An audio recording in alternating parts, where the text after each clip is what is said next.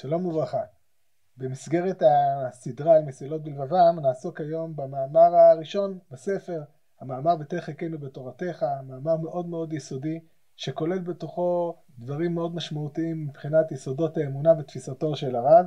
לא סתם הרב אלי רייף, אה, ידידי הטוב שערך את הספר, קבע את המאמר הזה בתור המאמר שפותח את הספר מסילות בלבבם. ככלל הספר מסילות בלבבם הוא ספר אה, מופלא, הדברים שנמצאים בתוך הספר הזה משקפים את אה, תפיסות היסוד של הרב והרבה מאוד מההתנהלות של הרב הן בדרכי הפסיקה וההנהגה הציבורית והחינוך אפשר למצוא את יסודותיהם בתוך אה, ספר מסילות בלבבם. אז אנחנו נפתח במאמר ותחכנו בתורתך. במה בעצם פותח המאמר? המאמר פותח באחד מיסודות האמונה אחד מהדברים הכי משמעותיים בהבנת האדם, ייעודו, תפקידו ומשמעותו בתוך העולם, והוא יסוד הבחירה. יסוד הבחירה הוא לא יסוד כל כך פשוט, הוא יסוד אפילו שנתון למחלוקת מאוד מאוד גדולה אה, בין הפילוסופים. יש פה שתי תפיסות עולם, ש...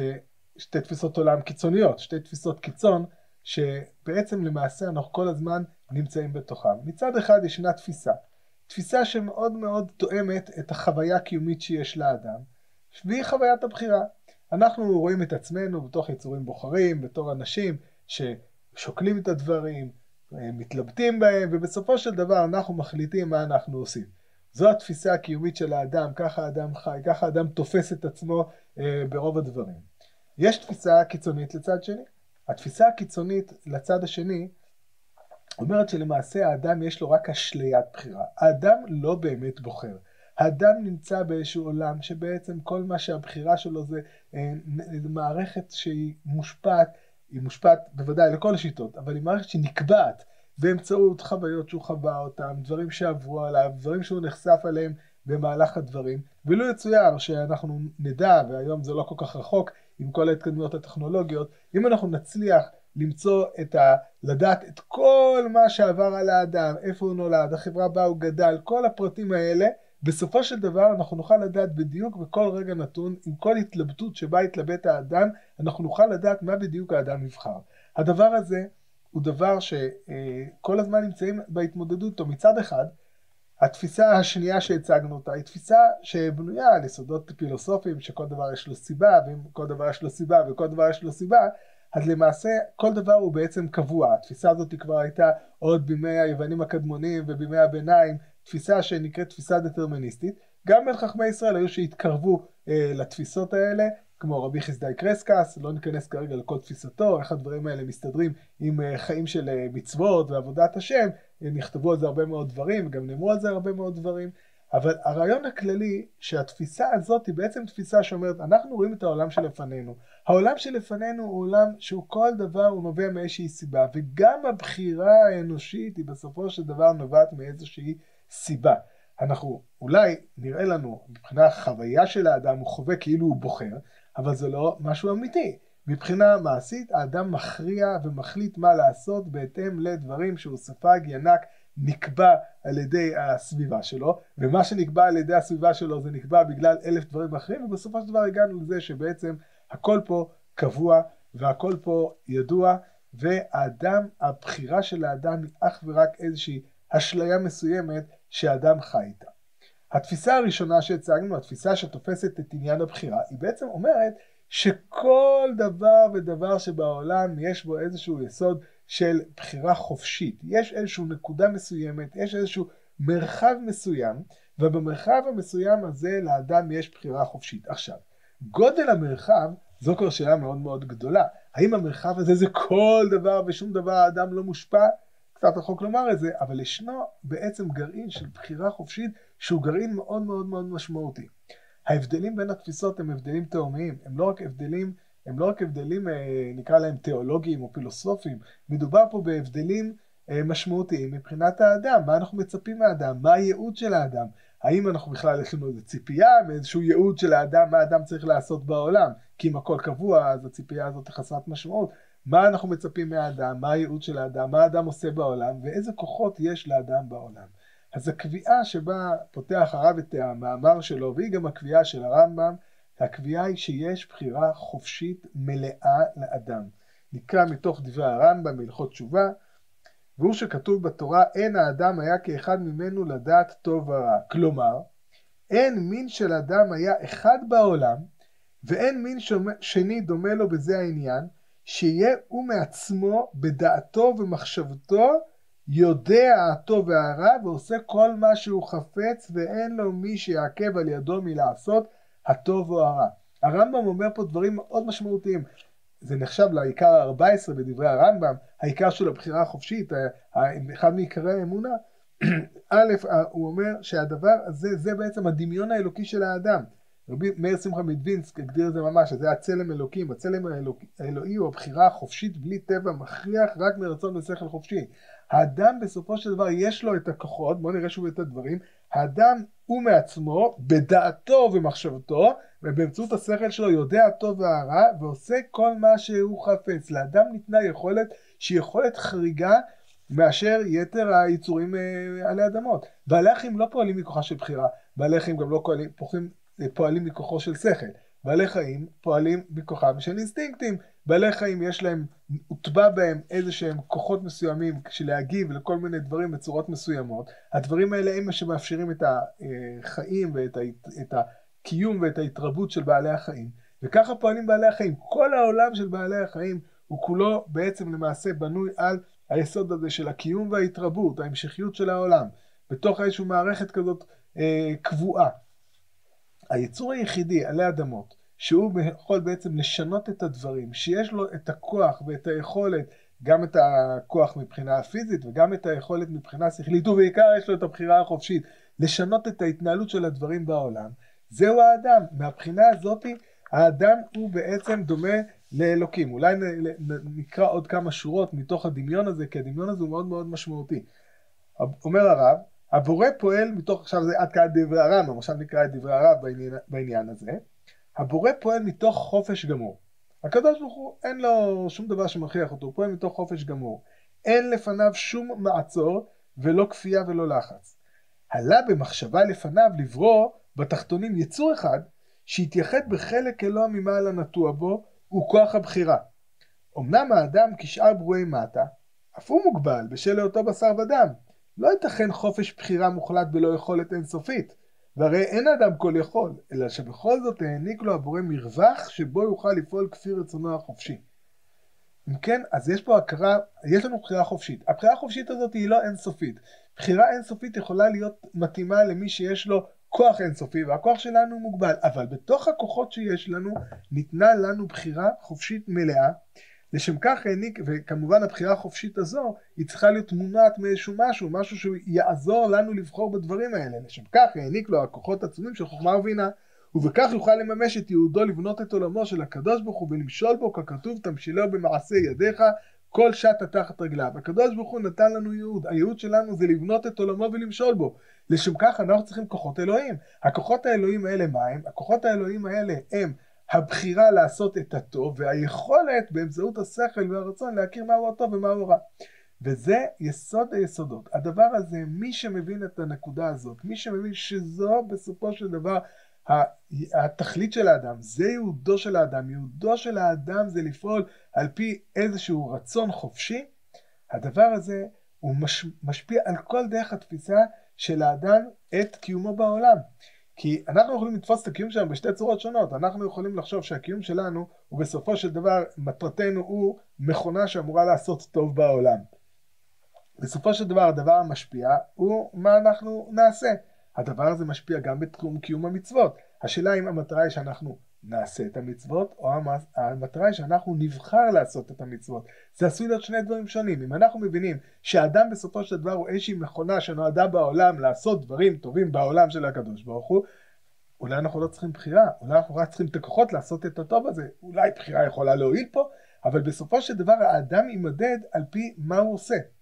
אבל כאן יש אמירה הרבה יותר משמעותית. אנחנו, מטרתנו בסופו של דבר, זה לבנות את עולמו של הקדוש ברוך הוא ולמשול בו, כמו שהקדוש ברוך הוא, להיות פה אלוקיים בעולם. להיות אלוקיים פירושו של דבר אה, שאנחנו צריכים לבחור בעשיית הטוב. והדבר הזה כאמור הוא מאוד, אה, מאוד משמעותי. אלא שכוח הבחירה יש בו סכנה מאוד מאוד גדולה. כוח הבחירה יש בו סכנה מאוד מאוד גדולה. מצד אחד, כמו שמגדיר את זה הרב, רק בהפעלת רצונו החופשי מגיע אדם למימוש מהותו, כמו שאמרנו קודם. אדם שאינו בעל בחירה בפועל, אור נשמתו הוא עם וצלם אלוהים אינו מופיע בו. וככל שאדם מרחיב ומעמיק את היקף הבחירה שלו, כך מתקרב ולדוגמה של מעלה שעל פי הנוצר, צלם אלוהים מתלבש בו וצורתו נעשית מושלמת יותר, כפי שתכנונם בראשית. הבחירה, הבריאה כולה שמחה בו ושרה לו תהילה ותחזירו מעט מאלוהים וכבוד הדר תיאטריון. כן, מצד אחד, האדם רק באמצעות הפעלת הרצון החופשי של האדם, האדם הזה יכול, האדם מגיע בעצם להיות בבחינת צלם אלוהים, וככה כנראה גם הוא יממש את ייעודו בעולם בצורה הכי טובה, אבל יש פה סכנה מאוד מאוד מאוד גדולה. הסכנה המאוד גדולה היא שכשם שניתן לבחור בטוב, גם ניתן לבחור ברע. כל בחירה היא כוללת בתוכה, בחירה חופשית היא כוללת בתוכה את ההכרה הברורה שכשם שיכולה להיות בחירה בטוב כך יכולה להיות בחירה ברע. הדבר הזה הוא דבר מאוד מאוד מסוכן. הרמב"ם מכיר בזה, רשות אומר לנו הרמב"ם בהלכות תשובה, רשות לכל אדם נתונה לו, אם רצה להטות עצמו לדרך טובה ולהיות צדיק, הרשות בידו, ואם רצה להטות עצמו לדרך רע ולהיות רשע, הרשות בידו. יש פה סכנה מאוד מאוד מאוד גדולה. והדבר הזה הוא דבר שצריך לעמוד לנגד עינינו. אנחנו יכולים מאוד מאוד לדבר על החשיבות של הבחירה החופשית, וכמה בחירה חופשית זה גדול וזה חשוב, וזה נכון מבחינה אה, דתית, ונכון מבחינה פילוסופית, ואפשר לדבר על זה, אבל צריך לזכור שבבחירה חופשית יש סכנה. כשאתה מחנך אנשים לבחירה חופשית, תמיד עומד בדבר הזה שאתה, מאחורי הדבר הזה, אתה תחנך אותם לבחירה חופשית. אתה תשתדל לפתח בהם את הכוחות שבהם הם יכולים להכריע בין טוב לרע ולבחור בין טוב לרע, אבל יש סכנה מאוד גדולה. הסכנה שעשויים גם לבחור ברע. אז איך הקדוש ברוך הוא נותן לנו כוח כל כך גדול? זה כוח נורא נורא נורא מסוכן. רבותינו זיכרונם לברכה, אומר הרב, ביטאו את הפלא והסיכון שביכולת הזו של האדם. אמר רבי סימון, בשעה שברק, שבא הקדוש ברוך הוא לברות את האדם, את האדם הראשון, נעשו מלאכי השרת קיטים וחבורות. מהם אומרים ייברא, מהם אומרים אל ייברא. אומר הרב, זה בדיוק היה העניין של הוויכוח שהיה בין קטעי מלאכי השרת. מהם אומרים יברא, מהם הם לא יברא. מצד אחד יברא אדם, כי נתינתו של האדם בתוך העולם היא זו שמאפשרת בעצם להפוך את העולם הזה להיות עולם משוכלל יותר, נעלה יותר, קדוש יותר, עולם הרבה יותר אלוהי שבו דברים נעשים בהתאם לתכונה האלוהית ועל ידי בחירה בטוב, ברצון חופשי. מאידך גיסא, עולם, בחירה חופשית יכולה גם להרוס את העולם. האדם יש לו כל מיני יכולות, כל מיני כוחות, פצצות גרעין, דברים כאלה, יכולים גם להרוס את העולם. אז זה מסוכן להכניס כזה אדם.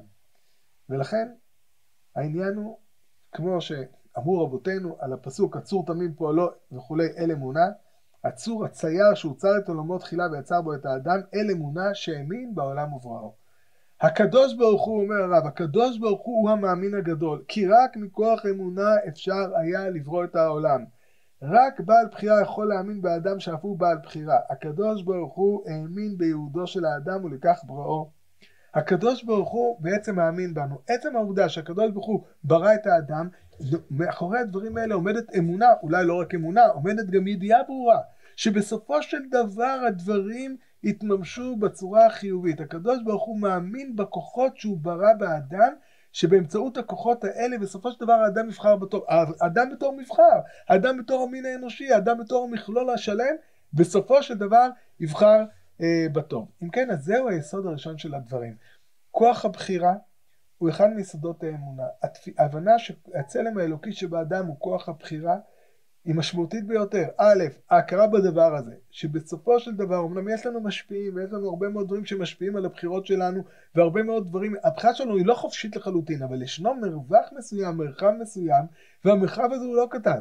במרחב הזה שהאדם יכול לבחור בו, לפעמים גם למרות כל הדברים שהאדם אה, נמצא בתוכם, עצם קיומו של המרחב הזה, הדבר הזה הוא מאוד משמעותי. דבר ראשון, הוא גם מאוד מאוד מאתגר. הוא מאתגר כי הוא אומר, יש משמעות לקיום שלנו בעולם. הוא מאוד מאתגר גם מדבר נוסף. הוא אומר שבסופו של דבר יש לנו אחריות, אנחנו לא יכולים להתחבא מאחורי כל מיני דברים שככה היה לי וככה קרה לי וככה נעשה לי ועוד תירוצים ותירוצים שונים. בסופו של דבר ניתנה לנו היכולת לבחור, אנחנו נדבר בעזרת השם בשיעורים הבאים, ניתנה לנו היכולת איך, על מה מבוססת היכולת הזו, ניתנה לנו יכולת לבחור בטוב ולפעול בטוב ברצון חופשי. הדבר הנוסף זו הכרה שיהודנו זה לפעול בצורה הזאת. אנחנו לא מחפשים אנשים שעושים טוב, אנחנו, הקדוש ברוך הוא רוצה מאיתנו אנשים שבוחרים בטוב. הם עושים את הטוב מתוך בחירה חופשית מלאה, מתוך בחירה חופשית, מתוך הכרה ומתוך השכלה שהדבר הזה הוא הטוב לעשותו ולכן מהסיבה הזאת הם עושים את הדברים. זה בעצם דרך הפעולה של הקדוש ברוך הוא, זה דרך הפעולה של האדם וזה בעצם ייעודו של האדם. ומאחורי כל הדברים האלה צריך לזכור דבר נוסף. הקדוש ברוך הוא מאמין בנו. הקדוש ברוך הוא מאמין באדם שהבחירה שלו היא בחירה שבסופו של דבר תבנה את העולם.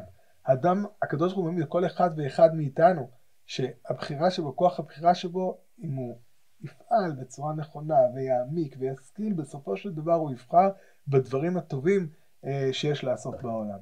ומבחינה חינוכית, כמחנכים, שמחנכים לבחירה חופשית, שמחנכים לכוח בחירה, צריך לזכור שבחירה חופשית עלולה להיות מסוכנת. לפעמים הרבה יותר קל לחנך אנשים לאיזשהם, אה, לאיזשהם התנהלויות של שחור ולבן ולהיעדר בחירה.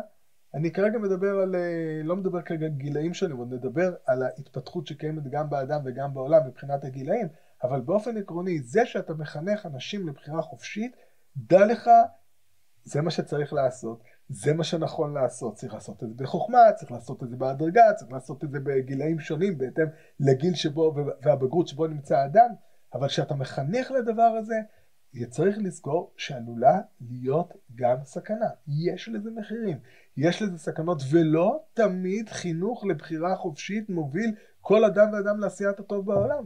אתה יכול לראות אנשים שיחונכו לבחירה חופשית ויחונכו בדברים נעלים ועל פי דרכי תורה והם יבחרו בדרך אחרת.